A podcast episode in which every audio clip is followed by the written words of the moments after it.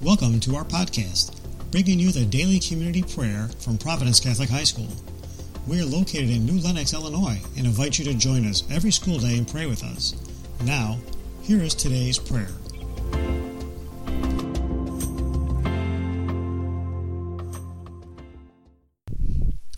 Good morning, Providence.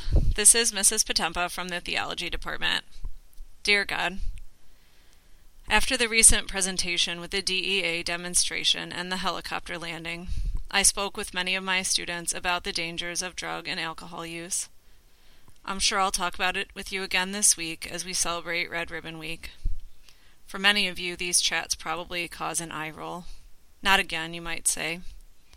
I get the sense that sometimes when I talk to my students about alcohol and drug use, they might think I'm just a boring old lady who wants to ruin their weekend.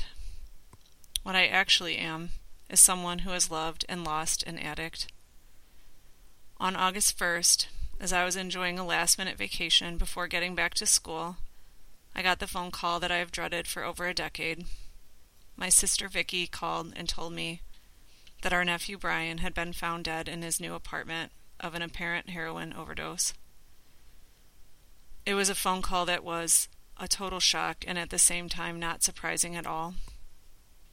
The menace of his addiction had been hanging over our family for a decade, as he relapsed over and over again.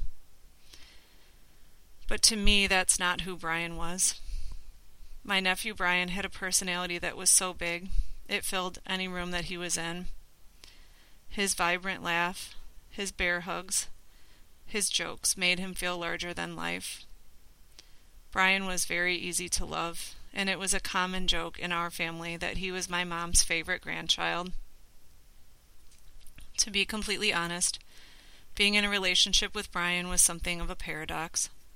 He was, on the one hand, so incredibly easy to love, and yet sometimes loving Brian was an exercise in heartache and pain.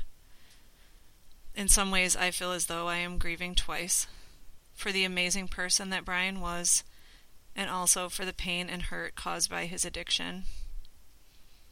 Dear God, you know that I have written and rewritten this prayer a dozen times. I've wondered if I could even say the words, let alone try to give them some meaning. I know that there is no neat or simple lesson that will come from this grief. I don't know if a single one of my students listening today will make a different choice because of my words, but I truly hope they will. I guess this prayer is in some ways for the kids who are struggling with addiction, either for themselves or for someone they love.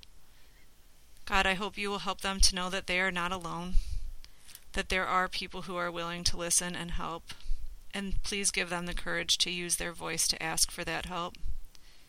May you give healing and peace to all those whose lives are touched by the pain of addiction. Love me.